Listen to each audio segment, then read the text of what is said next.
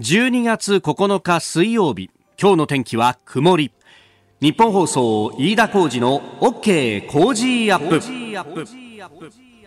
朝6時を過ぎました。おはようございます。日本放送アナウンサーの飯田浩二です。おはようございます。日本放送アナウンサーの新業一華です。日本放送飯田浩二の OK 工事アップ。この後8時まで生放送ですえー、昨日はなんか昼間もちょっとぬるいかなという、ね、そうですね。暖かかったですよね。ちょっとなんか寒さ緩んだなっていう感じはありましたが、はい、えー、有楽町日本屋上の温度計今9.8度ですが、はい、今日どうなの？今日はもうほとんどこの後気温上がらない見込みになっていまして。曇りか。そうなんですよね。東京都心は予想最高気温12度で昨日と比べるともう5度くらいいきなりガクンと下がるのでそのちょっと寒暖差で体調を崩されないように気をつけてくださいね。ね昨日の余韻かすでにこの時間で9.8度あるんですがそこから上がっていかないっていう、上がっていかないですね、まあ、日差しがないない分、うん、もうすでに雨降っている地域もね現在千葉ですとか沿岸部あるんですけれどまあ、朝のうち収まりそうですこの雨は。あ本当。はい。じゃあまあ折りたたみの傘一応念のためいるかなぐらいかな。ぐらいのはい、ね、まあ一応曇りだということであります、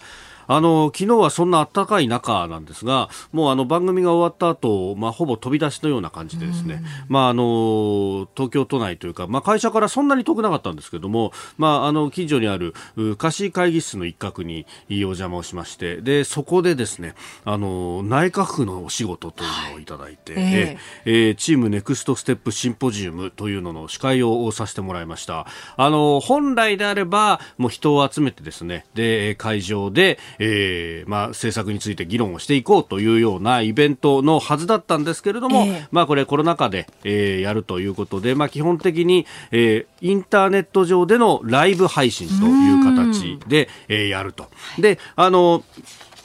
そこでですね、まあ、さらに各地をつなぐ形で、まあ、リモートでの登壇なども含めてという感じでやっておりました。まあ、私が昨日担当したのはですね、えー、一つ目のテーマが、えー、ニュースタイルクルーズとい。うですね、はい、まあ、クルーズ船というとね、やっぱダイヤモンドプリンセス号の話を思い出しますけれども、実は、えー、日本の国内、す、えー、で、にクルーズが国内クルーズという形で再開をされていて、まあ、その現場の人たちがどういうこう気を使いながら苦労しながらやっているのかっていうのを運行している会社の人とそれから、えー、実際に乗られたクルーズライターの方、えー、さらには旅行代理店の方も含めてですね、えー、シンポジウムを行うという形で、えー、やりました。で、えー、午後の方は、はい、あ今度は、えー、ワーケーションとブレジャーというですね、はい、えー、タイトルで、まあ、これはね、昨日、この番組の中でも、えー、リポートでお伝えしましたけれども、その、おね、えー、休みの中で少しだけ働くっていうスタイルであるとか、はい、あるいは、まあ、ワーケーションってすごく概念は広いと、あの、移動、場所をこう移して、サテライトオフィスのような形で、えー、まあ、風光明媚なところで、えー、仕事をするっていう形もあるし、というようなですね、えー、私はあの、どっちかっていうと、こう、出張に休みくっつけて、えー、えー、遊びに、会社の金で遊びに行けるぞ、みたいなものを想像してたんですが、はい、全くそれだけではなく、はい、もっと概念としては広いし、そして、あの、地方、受け入れる地方の側も、そして、えー、実際に行く会社員の側も、まあ、えー、働く人の側も、そして、えー、それをこうね、働いてもらう会社の側も、まあ、三方得と。いうですね三方よしになるんだというような話があってあなるほどと、まあ、なんといってもですね、えー、こうね、今、今までインバウンドと海外からのお客さんというのは注目はされてきたものの、うん、えー、日本の旅行業というのを考えると、ね、えー、インバウンドよりは日本人が日本国内を旅行するというのが、相当なこう数を占めているということがもともとはありましたんでこうそこを刺激した方が、えー、旅行業にとってはいいんじゃないかと。で、まあ、感染拡大防止というところもあると、ねえー、密になりがちな都会を避けてそして密になりがちな春休みとか夏休みとかお盆とか年末年始とかを避ける形で、えー、仕事も含めて、えー、ちょっと地方というか風光明媚なところに行けるっていうのはいいなというですね。まあいずれのこうシンポジウムをオンラインで行うということで、はい、カメラに撮られるということがあったんですが、い ややっぱラジオの人間っていうのはこのカメラに撮られるってこと全く慣れてないですから。いや本当ですよね。そうなんですよ。で、あの私基本的に原稿にこうずっと目を落とすような感じで、そしたらですね、もうあのシンポジウムやってる最中から、あのコーチのハッシュタグでつぶやいてくださる方が何人かいてですね、ええ、飯田さん、あのラジオのまんまで全然カメラの方向いてませんよとで そうすると意識しちゃうんだけど意識しちゃうと今度カメラの方をじっと見ると自分が何言っていいか忘れる分からなくなっちゃいますよね、うん、結構専門用語とかあるから。でこうだんだんか眼鏡がずれてきてさ眼鏡のつるの部分が自分の目線にこう合っちゃったりなんかして。ね、散々たる状況でありましたが、あのー恥ずかしながらというか、なんというか、これ中身に関してはですね、非常にこう、あの、示唆に富んだものが、えー、出来上がっていると思います。これ、あの、チームネクストステップの、YouTube のですね、あの、アカウント上にすでに上がっておりまして、あの、さ、昨日の夜かな、えー、リンクを、あの、ツイッターでつぶやいておきましたんで、ご興味のある方、ぜひご覧いただければと思います。まあ、あの、そのね、ワーケーションやブレジャーっていうと、いや、休み中に仕事させんのかよっていうこととか、あとは、うちの会社はこんな、そんなこと言ったってできねえよっていうような、まあ、話も出てくるとは思うんですけけれども、その辺についてのね、解説なども、えー、ありましたんで、まあ、いろいろと参考にしていただければと思います。えー、そして、この後ですが、今週は新業アナウンサーも、実は、えー、司会のそうなんです。金曜日にですね、うん、えっ、ー、と午後2時からですねチームネクストステップのスマート農業の社会実装の加速化ソサイティ5.0の実現に向けてというテーマで、うん、スマート農業って何ぞやっていうところからと実践しているその事例とかもこう交えながらお届けするみたいにでして、うん、あのそれについてもですね明日ですかね、あの工事アップの中でちょこっとこうね、ね、レポートもしていこうかなとは思ってるんですが。いやそれこそさ工事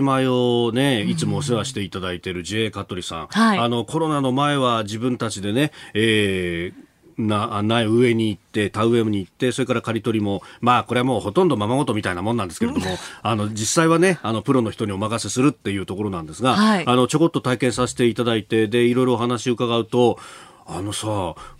こう田植え機とかさ、うん、GPS ついてて。そうなんですよね。いやなんならもうね無人でできるぐらいの研究をあの向こうの方の農場で東大と組んでやってるんですよみたいな話を聞いたりとかさ、いやなんか我々の想像とは全く違う先進的な農業っていうのがね。であのお話伺うといや若手がさ結構頑張ってくれてて今こう田んぼ広げて、あの大規模にやってるところもあるんだよみたいなね話を聞いたりとか。そうなんですよね。ね。いろいろ勉強するとなんかロボットトラクターとか例えばそのドローンを使って農薬をこう散布するとか、いろんなこう技術を使って今その農業の担い手がちょっとこういないとか、そういったこう課題解決のためにこう利用したりとか、あと逆にその若い人たちが農業かっこいいっていうこう新しいこうアイコンになりつつあるみたいですね。調べてみると。いや確かに、うん、あの若手の人たちでそれこそあの1000万プレイヤーみたいな人はゴロゴロいるんだというね、話も出てきておりますが、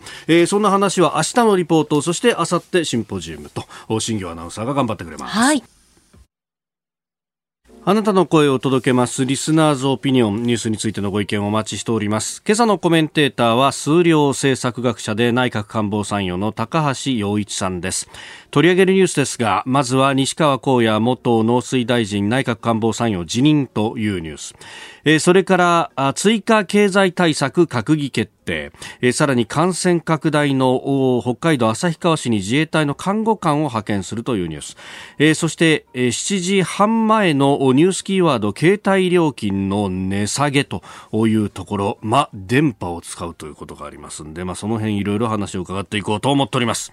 えー、そしてスクープアップのゾーンではアメリカ次期国防長官に、えー、オースティン元中央軍司令官起用かというニュースも取り上げてまいります。ここが気になるのコーナーです、えー、スタジオ長官各紙が入ってまいりましたが、えー、今日はですね後ほど扱うこの政府の追加経済対策について、えー、昨日閣議決定されたものその中身について報じる一面トップというのが、まあ、多いですね、えー、読売朝日それから産経もそう東京新聞もそう、えー、というところであります。えーまあ、これはね後ほど高橋さんにいろいろ解説いただこうと思います、まあ、あの新聞によって数字が違うなんてところもね、えー、見えたりもいたしますで、えー、そんな中でですねあの社会面を中心にまた大きく取り扱われているのが、えークラスターが発生している北海道の旭川に対しまして、えー、陸上自衛隊の看護官が派遣されるということを昨日、岸防衛大臣が、えー、命令を出したと、えー、災害派遣命令を出したということが出てまいりました。あの、まあ、もともとこの災害派遣は、えー、都道府県知事の要請がないと、まあ、基本的にはできないということになっております。まあ、あの、かつてですね、阪神大震災の時に、えー、あの時までは、ま、もうかなり厳格に、えー都道府県知事の命令がない限り自衛隊の隊員さんたちが制服を着てあの駐屯地の外で活動するということが厳しく制限されていた時代にはあのほとんど外に出れなかったと。ですから、あの、あの当時、兵庫県知事からの災害派遣要請が非常に遅れたということがあって、えー、伊丹の駐屯地などでは中でもう万全の体制を敷いていた自衛隊の方々がずっとそこで待機せざるを得なかったということがあって、まあ、あの、その反省からですね、一部に関しては、えー、自主派遣という形で、まあ、駐屯地の周りで、えー、大きな災害が起こった場合には、えー、その駐屯地の指令の、まあ、判断のもとで、えー、隊員さんたちを外に出せるということがあるんですが、今回のこのコロナに関しては、えー、そのスキームというのはなかなか使いづらいということが言われていて、で、今回、えー、ようやく北海道の鈴木知事が要請を出したと。まあ、これあの地元では前々からあの出してくれというようなことをね、地元の病院などが言っていたというような報道であったりとか、あるいは、あの、SNS 上で、えー、救助を訴えるということがあったんですが、まあ、それが今月の頭ぐらいでした。約10日が経ってようやくというところではありますが、まあ、まずは、あの、こういったね、えー、ことで、えー、現場を少しでも、支えることができればというところなんですが、えー、看護官と言われます。これはあのー、あるいは、えー、医官というふうにも、えー、言ったりします。医官というのはお医者さんで、看護官というのは看護師さんということなんですが、まあ、これ要するにですね、えー、あのー、戦争映画でよく出てくる衛生兵っていうやつですね。えー、で、あのー、衛生兵ですから、あのー、自衛隊の、まあ、中央だけじゃなくって、各駐屯地にも、医務室というのがあって、そこに勤務されている方もいらっしゃいますし、で、あるいは、あの、各地にある自衛隊病院と。いうもので勤務されている方もいると。あの、この間ですね、この生物兵器対応、生物兵器対応をやってますんで、あの、感染症のスペシャリストともされている、対特殊武器衛生隊というところを取材に来ました。ここはあの、三宿というところに駐屯地があって、三宿っていうのはあの、自衛隊の中央病院があるところなんですね。えー、で、そこのあの食堂に行くと、あの、こう、対特衛という対特殊武器衛生隊とか、まあ、他衛生隊の仕事をされている方は、まあ、基本的に明細を着てるんですが、これが自衛隊の中央病院で働いている方になると、えー、白衣になるということでですね、その人たちが、えー、一食単になって駐屯地内の食堂で飯食ってるっていうような、えー、光景を目にすることができるんですが、まあ、この人たちは非常にこの感染症一般に対しても理解が相当に高いとされています。あの、上柳さんが先ほど番組の中でですね、この看護官の方々も、え災害派遣などでいろんなところに行ってるという話がありましたが、まさにですね、この災害の現場で、え多くの人が、例えば避難所などで集団生活をするというところで、最も気をつけなきゃなんないのが感染症と。で、特に地方で起こった災害の場合は、ご高齢の方がたくさん集まるということがありますんで、まあ、あの、最も気をつけなきゃなんないのは、私もあの、熊本の地震などで取材しましたが、えー、ノロウイルスとかね、えー、そういったものが致命的になってしまうということがあるんで、えー、感染症に対するノウハウというのは非常にこう高いとされています。で、まああの、旭川の例などでも、一般の病院で感染症指定のない病院でももうコロナ患者を抱えざるを得ないという状況があったと。で、そうすると防護医とかも、あの、資材が足りないということもあるし、あとノウハウの部分で言っても、えー、ゾーンを区切って、えー、感染の、している人が入っている、まあ、ある意味の、こう、汚染ゾーンとレッドゾーンというふうに言いますが、そうでないところをきっちりと切り分けて、で、そこへの出入りを厳しく管理するということをやらないと、えー、外の本来綺麗であるはずのゾーンにいる、えー、他の病気で入院している患者さんにまで、えー、蔓延してしまうということが起こりますので、まあ、その辺のノウハウの伝授などなども、えー、これ期待されているのかと。まあ、あの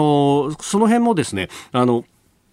この結構派遣されて指導するということは、まあ、各地の衛生隊の方々もやっているようでありますので、まあ、あのその辺も含めてというところですが、まあ、考えなければいけないのは、えー、何でもかんでも自衛隊頼みになるということが果たしていいのかどうか、えー、読売新聞は社会面でこの旭川に派遣というのの横にですねもっと大きくコロナ対応も限界看護師退職止まらないという特集がなされています。待遇が不十分であるとか周囲から差別されるというようなことが起こっているということですが待遇が不十分な部分というのはそれこそ7兆積んである予備費などでなんとかならないのかというのは、えー、私非常に思うところですし第3次補正1月18日召集の国会で果たしてよかったのかというところあたりもこれは議論になっていくんだろうというふうに思います。今朝のコメンテーター、数量政策学者内閣官房参与、高橋洋一さんです。おはようございます。おはようございます。よろしくお願いします。また参与って言われる。慣れないですね、参与って言うとね。なんかね。参与についてからもう2か月ぐらい、もうちょっと前ですか？えー、おー。うんどうですか？ちゃんと、ちゃんと、あの、はい、無報酬ですけどね、仕事はしてますよ。まあ、その一端が今日解説いただきますけれども、えー、この経済対策であったりとか、えー、そういうところになってくると。まあ、アドバイザーですけどね、あのいろんな各種の報道を見てるとね、大きすぎると言われてるんでね、はい、大きすぎると言われてるのは、私としてはね、はい、な悪くない評価ですよね。批判されてる感じはしませんけどね。確かに少なすぎるって言われるよりも、うん。うん、多いってことは十分ということ？大きすぎるって批判する人っていうのは、ね、財務省の人でしょうけどね、財務省がそういうところリークしてるから、そういう記事が出るんでしょと思ってるだけですよ。なるほど、むしろ勲章ぐらいの勢いで。うん、だから少なすぎると言われたら大変でしょう。あうん確かに各紙、まあ、あの、社説などでは、うん、えー、賢い支出が大事だとか、うん、大きすぎるんだと。すごく言われてるんだね。だから。大体想定内という感じですか？うん、だから本当に少なすぎると言われたらどうしようかなと思ってる感じですけどね。うん、えー、そして、まあ、後ほどね、これも解説いただきますが、まあ、携帯の値下げの話をきっかけにするんですけれども、これは電波というところの話。いやいやいや、もうあれもね、軽い気持ちで言ったんだけどね。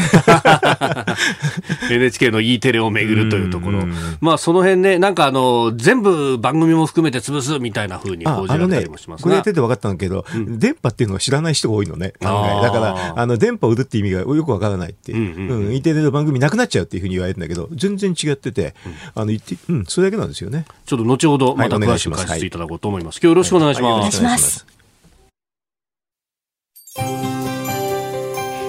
ここで、ポッドキャスト、YouTube でお聞きのあなたにお知らせです。ラジオの日本放送飯田浩二の OK コージーアップではお聞きのあなたからのニュースや番組についてのご意見をお待ちしています。菅政権の政策や経済対策新型コロナ対策などぜひメールツイッターでお寄せください。番組で紹介させていただきます。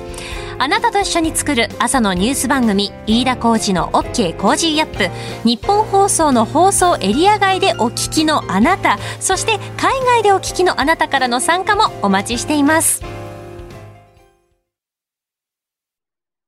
高橋さんには番組エンディングまでお付き合いいただきます。では最初のニュースこちらです。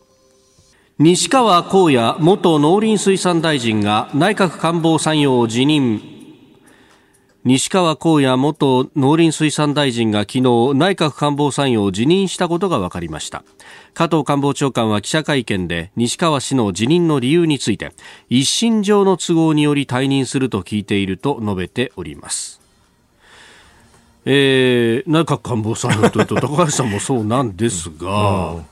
あの西川さん、前から知り合いなんですけど、会ったことないですけどね、官邸の中で。ああ、参与、参与同士として会うってことはなかった。うんうん、まあ、あの、皆さん部屋があるんですけどね、多分西川さんはね、はい、あの、うん、国会の議員会、あの、国会の近くに多分事務所なんか持ってるでしょ、政治家ですからね。だから多分、あの、まあ、部屋はいらないはずなんだけど、えー、まあね、その政治家だったけど、その後辞められた方って参与の人何人かいるいたんですけどね。えー、えー、えー、確かにね、あの新井さんとかね。そうですよね。新井博之さん、新党改革やられてた。だから、あの、そういうのは多分、あの、本当のアドバイザーっていうかね、はい、あの、総理との個人的関係なんでしょうけどね。うん。まあ、もともと、そのね、2015年、ええー、17年の、えー、衆院選落選の後、ええ、おその翌月11月に当時の安倍総理が内閣官房参に起用したと、えまあ、TPP の時の農林水産大臣というその時大変だったんですよね、うん、あのあとね、郵政やってる時もあのなんか内閣府大臣だったんだけど、すごくあの活躍されたってんだから、そのあたりでね、ずっと政治活、ええやってる人は西川さん結構イメージ残ってるんですよね。私も優先の時にずいぶんお世話になりましたよ。あ、そうなんですか。うん、まああの時っていうのは霞が関中からソース感みたいな状態で。うん、ででもあの民営化しなきゃいけないという言い方で、はい、えっ、ー、とねあの政治的にすごく守っていただいた記憶ありますけどね。あ、そうなんですね。はいえー、多分そういうふうなねあの、はい、恩義をか受けた人多いから、えーうん、まああのね安倍さんもそういうふうにやったんじゃないかなと思いますけどね。はあ、えー、なんかあのねこう立ち姿の雰囲気とかを見て、うん、どちらかというと、いわゆるその農業を守るぞっていう方の農林族かなと思ったらそうじゃなくて全然そうじゃなくて、あの PPP も、まあ、むしろ前向きっていうかね、えー、だからまあ、えー、もちろんこの話は立場によって後ろ向きにもできるんですよ、あの改革系ってみんなあるんですよ、そういう時にね、結構ね、お人柄出るんですよ。あうんで、そうか、ああ見えて、うん、全然違う。すごく改あの改革マインド、改革マインド強くて、あの改革的、うん、もうこういうふうにしなきゃいけないんだって、そういう感じの人でしたね。うん。うん、まあ、当然ね、あの、いろんな、こう、利害関係者だとか、うん、官僚とかからご説明と、ええ、いろんなことがあるでしょうけど、え、俺はこれやんなきゃなんないんだっていうの。あそうそういう方すごく、その、まあ、あの、長される人もいるんだけど、西川さんそうじゃなかったですね。はあ、そうなんですね。でまあ、今回は、もともとはその自民党の吉川元農水大臣の、ね、まあ、この方は大臣在任中に鶏卵大手から500万円を受け取ったと。いうところがありまもし事実だとちょっとままずいですね、大臣在任中はね。まあ、大臣ということになると、これ、ね、職務権が、うん、そうだよね。あの、でも、その、このお金の話の時には職務権限があるかないかっていうのが一番ポイントなんでね。うそうするといつもらったかってそういう話なんでしょうね。うえー、これいつなんですかね？よくわかんないんですが、私は。これ、まあ、いろんな報道されてますが、その秋田フーズ側から豪華クルーズ船で接待受けてたみたいなそれが大臣当時だったのか、それとも参与だったのかそう、それで一番重要な情報だと思うんですよ。だから、もうマスコミ報道でそういうとこ書いてくれればね、読むんですけどね。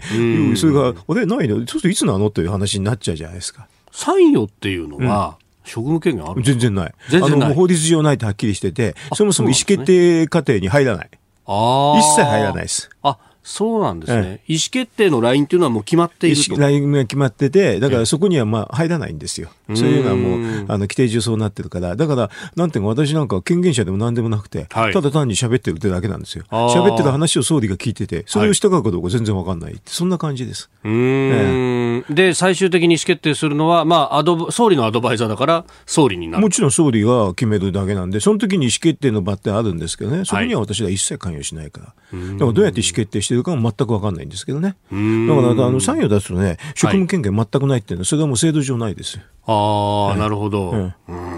まあ、あの、ご本人は、まあ、悪いことはしてないけれども、自民党や、うん、政府に迷惑がかかるということで、辞任をするんだと、うん、それは、いつとか、お金の話、いつってはっきりしてないし、はい、そうしていろんな憶測で、あの、ね、生むからじゃないですか。うん。こういうのはっきりいつだって言っちゃったら簡単なんですけどね。ああ。もう大臣辞めてから確かにクルーズ船乗ったんですよみたいな。おそれだと全然関係ないですよね。ででも逆に言うとそれだとあのお金渡したとクルーズ船乗乗っけた人って何やってんのかなっていう議論ですよね。ああなるほど。何のために、うん、何の見返りを求めてだったのか、う。ん、だからまあこういうのは多分ねタイミングとかそういうのが一番重要なんですよ。そうすると意図が分かるでしょ、うん、えーえー、まずは西川内閣官房参与辞任というニュースをお伝えしましたおはようニュースネットワーク。東京有楽町日本放送キーステーションに全国のラジオ局21局を結んでお届けいたします。時刻は7時11分を過ぎました。おはようございます。日本放送アナウンサーの飯田浩二です。今朝のコメンテーターは数量政策学者の高橋洋一さん。取り上げるニュースはこちらです。政府が事業規模73兆6000億円の追加経済対策を閣議決定。政府は昨日新型コロナウイルスの感染拡大を受けた追加の経済対策を閣議決定しました。財政支出は40兆円。事業規模は73兆6000億円となっております。この73兆を見出しで取るか、40兆を見出しで取るか、国の歳出30兆を見出しで取るか。いろいろ今日はね、各紙一面分かれております。えっと、まあ、私なんかこの予算書をすぐ見る方だから、はい、実はその財政支出っていうのは数字見ちゃうんですよね。うん。そ、そこからみんな計算できるから。真水ってやつあ、これはだから、あの、その財政支出っていうのは、あの、要するに財政投資が入ってるから、いわゆる真水ではないんだけど、まあ、これ見るのが一番簡単は簡単ですよね。経済に直接効く部分というふうにそうですね。えだからそれから、あの、まあちょっと、あの、本当は予備費なんかちょっと後でだから除いたりして、まあ計算、い、ろいろ計算するんですけどね。だから、事業費の方は正直言ってあんまり見ませんけどね。うん、だからこれはでしょ？まあ、あの、マスコミ向けの見出しでしょ。大きな 数字を出す。そうね、マスコミの人ってね、この数字が頭に入るとそれだけポッていくんですよ。大体73兆っていうのが。1個しか入んないから、頭の中に。そんな。そうそうそうでも、まあ、あの、その部分で、73兆も大きいじゃないかという感じで、ああえー、歳出膨らむ一方だみたいな。まあ、40にとっても73でも大きいって言われるんだよね。まあまあ、もう大きいって言われるとね、うん、もう、まんざらでもないなっていう感じ。まんざらでもないな。なっちゃう。だって、いや、シャビーでどうしようもないですねって言われたらどうしようかって話でしょ？ああ、このコロナ禍で経済を落ち込んでるところで小さいじゃないかって言われる。と言われたらもうちょっと困るでしょ？うぐってなっちゃう。ぐってなるでしょ？大きいでしょ別に何がっていう話になるでしょ。うん。だから何がって別に、それって何が悪いんですかって逆に聞けるじゃない？うん。そうするとね、まあ財務省なりに言い訳してね、はい、いや、あのね、財政規律かななんとかって言い出すんだけど、別にいいんじゃないのって言って終わりなんですよ。それ新聞でも見ましたね、財政規律が。だからさ、その役所の財務省の人がね、はい、あと歯止めが効かないとか、そういうことばっかり言うじゃん。別にいいじゃないってこういう時だからって言ってね。ほいでおまけに、あの日本銀行国債買うんだから、財政負担なんかないんだしね、はい、何心配してんのってすぐ、それでおしまいですよ、私は。うんうん、そうそう。あの、財源の大半が国債であるっていうの、ね、そうだよ。そうですよ。そうですよ。それで日本銀行が買うから、利払い負担ないって、償還負担ないって、すんごいはっきり言ってるわけね。これに対して反論がないんだよね。反論ないの。反論がない。うん。私はこんなのをね、菅さんとか安倍さんに言ってるっていうのはみんな知ってるわけね。えー、みんな安心してるわけよね。うん。あ、そうなんだ。じゃあ、じゃあ安心してって。だからこういう時に、まあ、あの、はっきり言うとあれでね、この財政出したいんだけど、はい、財政規律がとか、省代負担がと言われたらどうしようかと政治家も思うわけですよ。うん。もうあそれは今の段階でインフレ目標は達成してないね。こういう時には全く問題ありませんってすぐ言ってるわけ。うんうん、そうするとね、えっ？て言って、はい、結構安心するああ、うん、ってことはいっぱい使えるぞって。そう。だから、ただインフレ目標になったらダメですよって言うんだけど、インフレ目標との間はずい。ぶん。まだインフレ率下がるからね、はい、当分大丈夫ですと言ってるわけ。うんで、まあ、中身についてなんですが、まあ、新型コロナの感染拡大防止策で6兆円というふうになってます。ね、まあ、全体から考えると、まあ、どうなんだというような意見もありますが、うん、これ、まあ、あの、ねえー、自治体に地方創生臨時交付金1兆5000億円拡充とかありますね、うん、あだからそれはねあのもう地方にやってもらえるんだからっていう話をずいぶんしてて、はい、それだからあの国でいろいろ考えていくから地方に渡した方が絶対いいですと。それだけ。うん、それでどうせ地方財政はね、あと税収もっこちから来年はすごく悪くなるんですよ。はい、だから悪くなるときにね、うん、あの多少はね、あのそれで地方は実は中央銀行ないから、うん、こういうふうに国債を発行して中央銀行に買わさせてリバレフタなくすって手は使えないからと。うん、だからこれは国がやってやってそのあの利益は地方にっていうのがいいですよってことは私はよく言ってるんですけどね。うん。まあこれ一応あの報道でははその時間短縮だとか休業要請した時のまあ協力金というか保証金として当てるという形にね。うんうん、そうですね。えっ、ー、とまあ1兆5000なんだけど、えー、まだこれはどんどん増やせるんですよはっきり言うと。予備費もたくさんあるから。それどんどんど。んどんいったらどうと。うん、あだってもう別に予備費って予算化しちゃってんだからどんどんいったらいいんじゃないですか。って別に これだからねいくらでも増やせるんです。あとこれあの看護師さんだとか現場の人たちの待遇がそう不十分だっていうね今日も読売が社会面に書いてますが。そのために予備費ね、5月にやったんだけどね。はい、あれがよくわかんないんです、私。ああ、うん、あれがどうしてこういうとこに行かないのと。あの、私もね、医療関係者に人に聞いたらね、はい、手手当上げたら、上がったでしょって言うと、いや、ないですよってみんな言うから、ええー、って思ったと。うん、あれはあの5月にやった予備費はこういうのにどんどん使っちゃいいんですよ。あの慰労金として一時金は出出ましたよね。出ないで、でも、一回きりでした、ね、そうそう、だからどんどんどんどんやればいいんじゃないですか。そうだから、そうなると看護師が足んないって話になるでしょ。で、うんうん、できるのは誠意を見せられるのは、はい、要するに手当あげますっていうことしかできないんですよ。でそれはあの札束でって言われるんだけど、それしかできないからね。はいえー、だからそれで、それに困っちゃいけないから予備費をたくさん積んどいたんですけどね。うん。どんどん使えて、今回の対策の中もね、はい、予備費を適切に使えっていうのは実は項目入ってるんで、マックス報道してないけど。お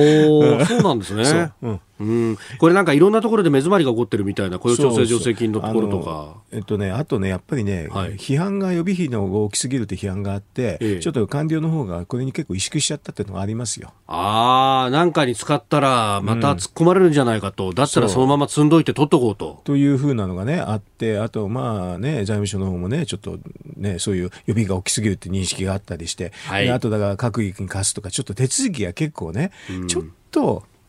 過剰っていうかね、やりすぎっていうかね、別に予算なんだから別にいいじゃないんだ、後で会見決済でいいんじゃないのっていうのは私の考えなんだけどね、はい、その事前執行の時にちょっといろいろとチェックっていうのいらないんだよね、正直言うとね。あのまあ、特にこういう有事のサイトまあ、まあいらないいらない。あの、だから後で会見決済にやってもらえばいいって割り切ればいいんですよ。うん。うん、後でね。後でね。4、5年。事前にやっちゃうと、はい、結構こういう目詰まりって結構知らず知らずに起きがちなんですよね。今原因はよく分かない分かんないらしいんですけどね、よくね。まだね。ねで、まあ、あのね、え結構経済対策で言われるのは、まあ、税金をどう下げるべきなんじゃないかというような話も出ますが。そう。それはね、うん、あの実は税制改正の話なんだけど、ちょっと政治的にあのもし税制の話ですとね総選挙とかね、はい、ああいうのがあるとやりやすいんだけど、えそれ以外のはちょっと正直言ってあのなかなかね難しかったですね。消費税とかっていう、うん、消費税とか難しかった。だから税制は、税制改正でいろいろと今回の経済対策の中にも税制改正あの与党対抗で検討って書いたんだけども事実上でそのまま10日に出るんですよ。だからいろんな各種の細かいあの減税措置がとかあって、はい、あの固定資産税なんかをちょっと減免伸ばすとかね、そういうのはあるんだけどね、あの大きいのはなかなかできなかったですね。うん、これはあの要するに気持ちとしては分かるんだけど、やっぱり、はい、あの政治プロセスをある程度入れないとなかなか結構難しいですね、実際問題としてはね。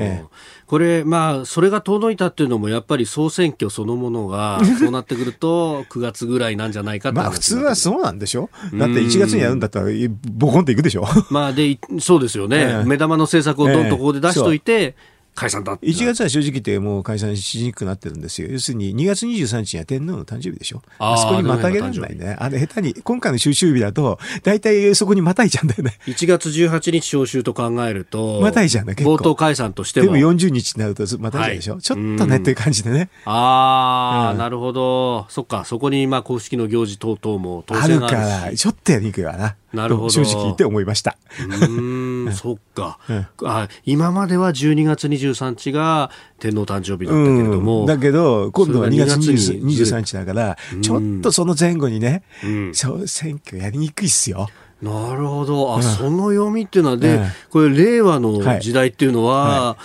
まあ、ね、ここのところは1月に国会、通常国会召集が、大体ね、通例になってるから、えあ、それをこう、これから日程に頭入れとかなきゃいけないね、入れないと、えー、うかつにやると、こういうので予定だからすべてね、はい、ちょっとこれ予定たくさんあるねというと、ちょっと躊躇しちゃうんじゃないですか？まあ当然三権の長がね、うん、出席してという形で行事をやりますよね。天皇誕生日ですから。そうですよね。ああ、そっか。あ、全く考えてなかったですけど、予定組むときは必ず、予定組むときは必ず考えますよ。なるほど。私は権限者じゃないですよ。はい、あくまでも第三者って予定を組むときは言ってるだけで、うん、全然これがね、解散。一般論としてって話ですからね。全然あの、現実の問題とは関係ないんですけどね。答えにしておきますけど。答弁になってますよ。いや、で、そっか、そうすると、じゃあ、あの、解散とかの時に、これ、ひょっとすると消費税の減税とかっていうのは取っといてるかもしれない。かもしれないしね。だって、うん、別に今やる。だから、要するに政治プロセスがないと、はい、あの、税は。税金の大きな話は難しいっていうことなんですよ。うん,、政治プロセスなしで、ボンって決めるのはできない。うん。うん。仮に1年間の特例とかでやってもこれだめだって法律作んなきゃいけないそうか。うん。えー、というこの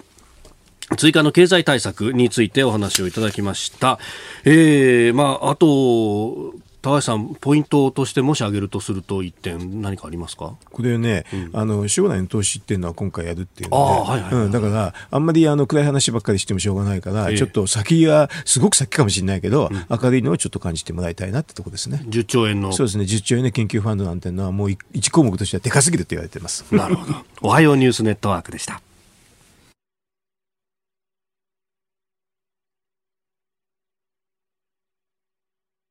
続いて教えてニュースキーワードです。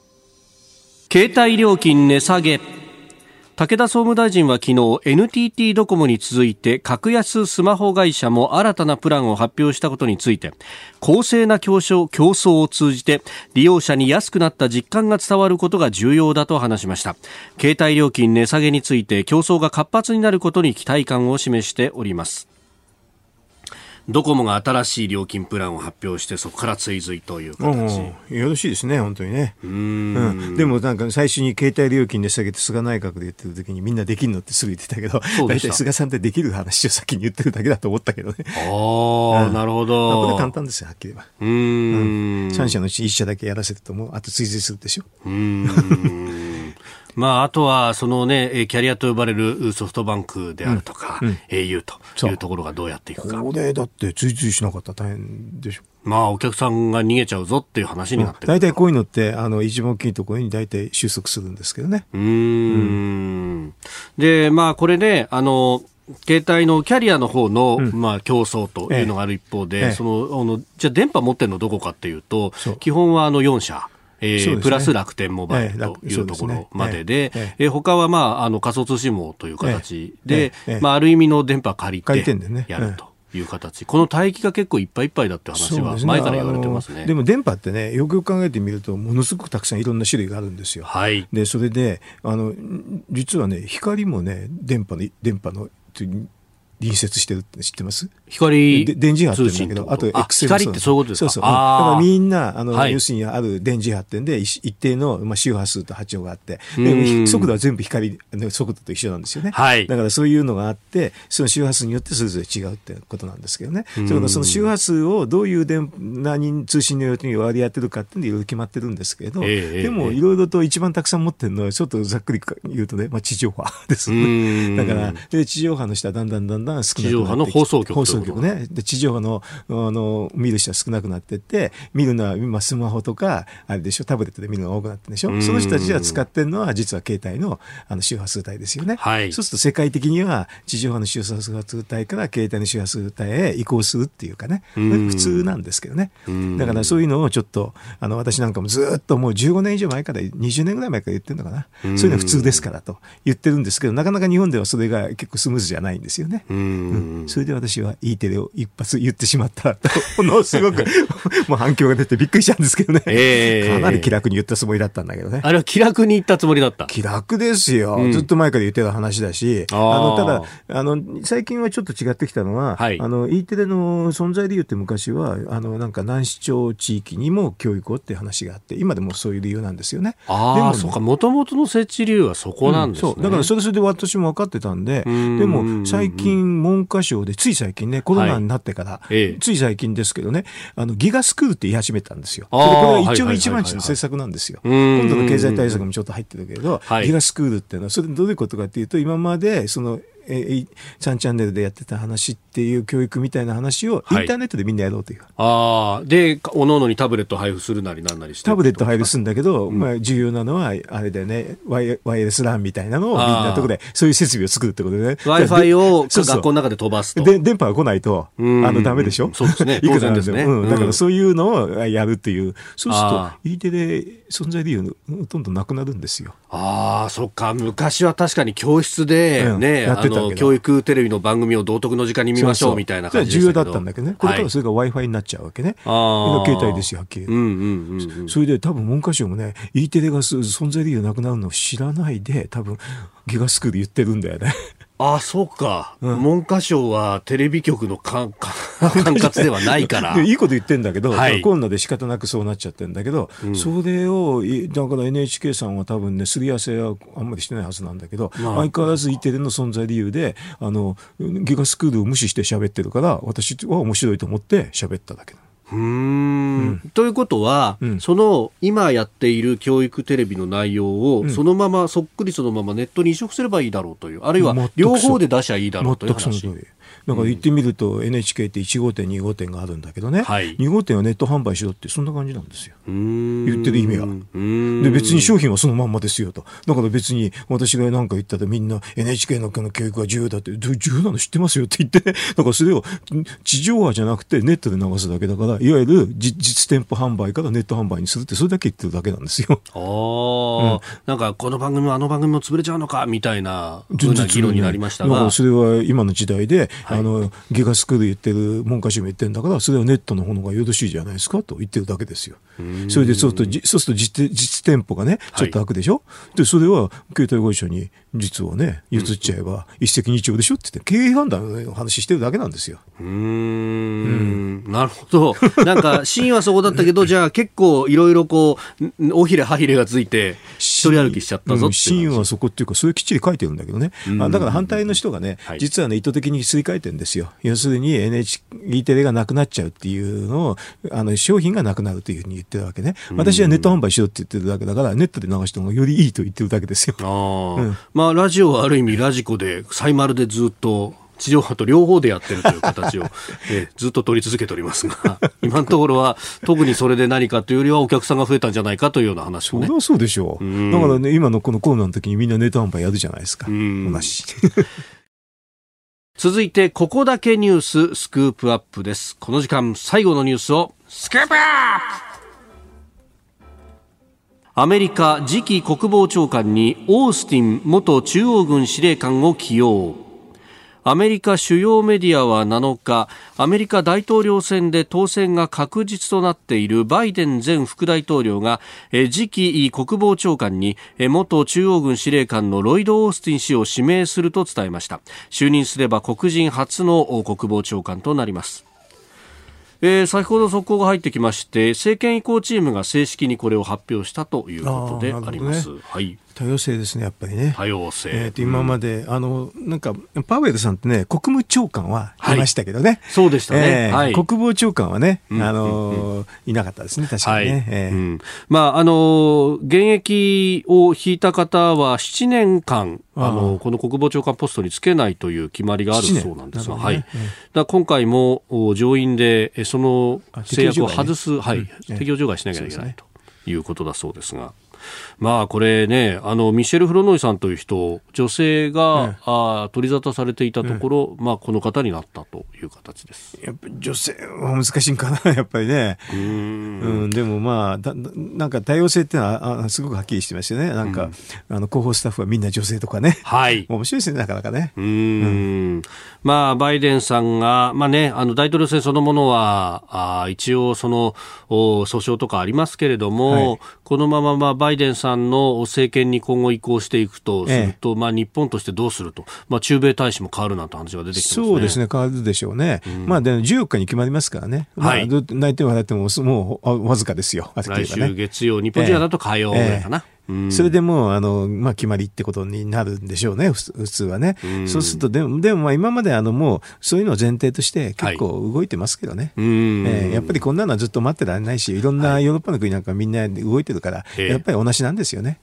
特に環境政策はずいぶん変わなんか方向が変わっているように私気がしますけどね、え。ー、要するに2050年をあの排ガスゼロなんて言ったりとかね、はい、今回のあの予算でもグリーンの話多いでしょ、そうですね、あの2000だから30年の中頃にガソリン車なしとかね、はい、これは大体ヨーロッパと一緒なんですよね。だからみんなヨーロッパと同じようなことを言ってて、それで多分アメリカは今まで違ったんですけど、カリフォルニアなんかは、なんか2030年でガソリン車なしなんていうことを言ってるんでね、そうですね。そうするとね、あのバイデンになると、多分そっちの方向になるんじゃないかと。うん、環境の話は一つのキーワードになってね、はい、あれじゃないですかね、世界のビジネスもね、環境ビジネスを中心に回るかもしれませんね。あええ、そのカリフォルニアのね、えー、30年ガソリン車ゼロがおかしいじゃないかと言って訴訟していたゼネラルモータースだとか、日産だとか、訴訟一斉におりましたよね、この間。それはしてもしょうがないでしょ。う。まあ、それはそれで政治的な決定なんでね、はい、はっきり言ってあんまり争ってもしょうがないから、そのななんか一つのルールと考えればね、ルールに乗るということじゃないですか。うん、え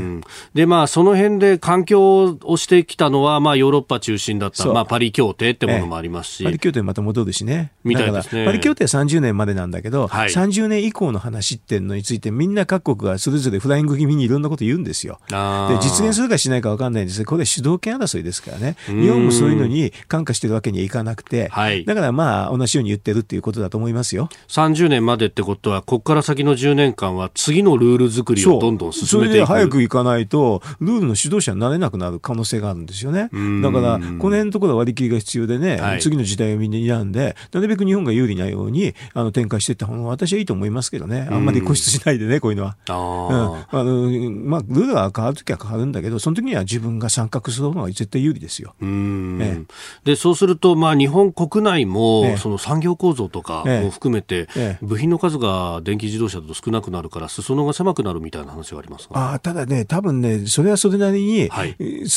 うところに裾野が広がるっていうイメージなんですよね。あ今までとは別のところ違うところ。うん。だから狭くなるっていうんじゃなくて、裾野が、はい、位置が変わるって、そういうふうに考えた方がいいと思いますけどね。なるほど、なるほど、えー、うん。それに対応するだけの技術は日本にはある。おそれ時間があればあるでしょ、こんなもんは。だから研究開発なんかも今後ね、いろいろあの、みんなからファンドが大きすぎとかいろいろ言われますけどね。はい、でそういうのであのや、やってった方のが、後の10年先、20年先には有利になるかもしれないからやっていくんですけどね。まあ、今回のこの経済対策で、えええー、科学技術開発のファンド10兆と。ともう大きすぎて大きすぎてって別に何なのって言って、大きすぎていいじゃないかって言ってね、私もいつも開き直ってますけどね。まあ今まではその確実予算って本当渋くて渋くて。しょぼいのがおかしいでしょって感じな。だからこうやってたくさんやって、下手な鉄砲じゃないけど、はい、あの線に3つ当てれば、お線密。うん、線密当てれば、次の10年、20年にまたノーベル賞が増えるかもしれないとそういうふうに思ってるんですよ。ああ、どうなんですか？やっぱ10兆ぐらい積んどかないと、その今まで予算がいかなかったような、まあ、言ってみたらマイナーな研究とかまでお金が回らないってことですか、1000に3つですからね、だから997は外れてもいいと。うんだからこういうのね、選択肢を集中しろって言われるんですけど、はい、分からんでしょっていう たくさん打たなきゃ分かんないでしょと。何がいいかなんて、誰が判断するんですかって私なんか思いますけどね。その時にはお金をたくさんやってて、はい、国レベルでやるとそこそこ当たるから。ああ、うん、そのぐらい範囲が広いから、うん、当たる。だから逆に言って選択肢中でやると当たんないんですよ。う ん。これ、予算つける財務省はその選択と集中とか、ワイズスペンディングとか。わかんないって言ってんね、いつも私は。言いたがりますよね。わかんないでしょと。研究開発何がいいかなって誰もわかんないでしょってって。とにかくやたくさんやってみると当たる。そうするとすんごく収益が大きいからって。うん、そういう類類の話なんですよね。これしかもたくさんやるだけじゃなくて結構タイムスパンも長く取らないと。10年、20年。だから毎年レビューなんかしても全く意味がないんですよ。毎年レビューさせがちですよね。意味ないっすよ。財務省さん。うん、だってしょうがないでしょ、こんな意味がないんだから。だから長期国債でドコンと行こうと言ってるだけなんですよ。ああ、うん、なるほど。でもそういうふうとしないと科学技術ってできないんですよ。うんうんうんうん、だからなんか文系の人にこれやらせるとね、はい、つまんないことばっかり言うんだよ、正直言うと。あの、申請書がどうのこうのとかね。はい、はい、はい。もう、そういうのはあんまり。エクセル一マス一マスに一文字一文字書けみたいな話とか、ね。いや、いや、いや、あの、か、かかり合わないでくれって私なんか言ってんだけど。やっぱり研究開発ってこういうもんですから。だから無駄って言われて無駄。997が無駄になりますと、はっきり言います。ええその無駄こそが次を生む無駄がないと、997の無駄がないと蜜が当たらないです。えー、あと、その、まあ、バイデン政権というか、アメリカの次期政権の話に戻ると、うんええ、その通商政策等々、日本に対しては、どうなんですか、これ、P、TPP は戻ってくるんですか、ね、可能性あるんじゃないですか、トランプがいなくなったり、それで韓国も来たいって言ってて、面白いですね、日本が先にいて有利ですね。いや、こう、韓国も、あと中国も入りたいって言ってるじゃないですか。中国は無理ですね、やっぱり、あの、ほら、国有企業改革とかね、資本主義があるから、はい、あれは言ってるだけなんで、んあのまあその国家体制を変えない限り中国は無理ですよ。無理ですけれどね、ルールがあのなんかアメリカがいないうちに入ってきて乗っ取る、乗っ取ろうという気持ちが 私には感じますね、中国に対してはね。入っちゃった上で、ルール変えちゃう。ちゃううん。それが一番まずいですよね。うん。アメリカの復帰に際しては、これ、ルール変えてきたりしますか？あだって自分がバイデンさんだったら副大統領の時オバマが言った話ですからね、変えたらなかなか。理由つかないんじゃないですか。うん。うん、まあ、どちらにせよ、こういうこう多国間の貿易体制だとか、多国間主義的なところには戻ってくるというふうにでしょうね、まあ、それはそれでいいんですよ、おそらくアメリカが来てもらった方が、中国、さすがに来ないと思いますよ、アメリカが帰ってきたら。うん、うんまあ、そうすると対中政策もそこまでこう極端な融和的なものにはならなそうと。うんと、多分ね、方向がちょっと違うと思うんですよ。要するに人権とかそういうの。あの、貿易の関税なんかは多分、ちょっとずつやめると思いますよ。ああ、うん、はい。あの、制裁関税なんかはね。えー、ただし、人権とか違うところで弾投げ、弾を投げるんじゃないですかね。うんうんそうじゃないと、あの、アメリカ国内の方のね、はい、左派の人は許してくれないと思いますけどね。うん。えー、アメリカあ次期国防長官人事というところから、まあ、日本の産業の在り方そして、えー、この太平洋地域も含めて、えー、どういう貿易政策をやってくるのかというところまでお話をいただきました。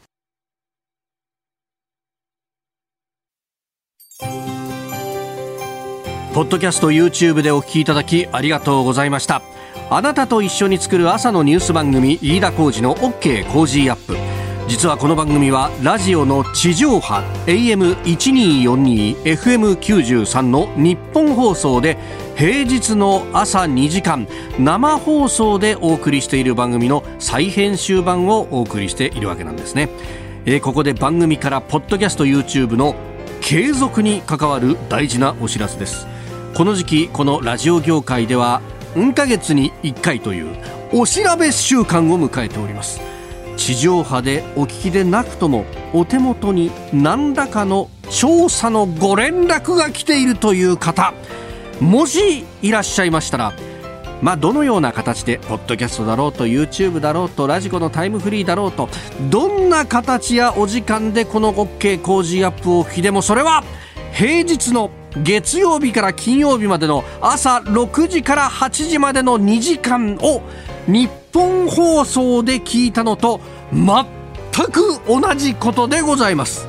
このお調べの結果いかんで番組の寿命に関わってまいります。この機会に関東1都3県にお住まいのお知り合いの方にもですねぜひこの番組 OK 工事アップを進めてみてください。えあ私はあの関東に住んでないから別に関係ないなとかですね。あるいはあの国外海外にいるんで全然関係ないよという方も全くそんなことはありません。一族の累計あるいはお友達等々誰か一人や二人関東一都三県にお住まいの方がいるはずであります。いやいるでしょう。思い出したでしょう今。その方にですね電話やメールあるいは SNS 等々でえ、えー、この飯田浩二の OK 工事アップ。平日朝6時から8時まで日本放送でやっているぞということをですね改めてご紹介をいただければと思います。今聞いてらっしゃる方は当然すでに一度や二度お友達に勧めていただいたことと思いますけれどもこの大事な期間に改めてもう一度あと一押し。よろしくお願いいたします。この飯田浩二の OK 工事アップは関東のラジオ局日本放送で平日の朝6時から8時までの2時間の放送でございます。何卒ご協力よろしくよろしくお願いいたします。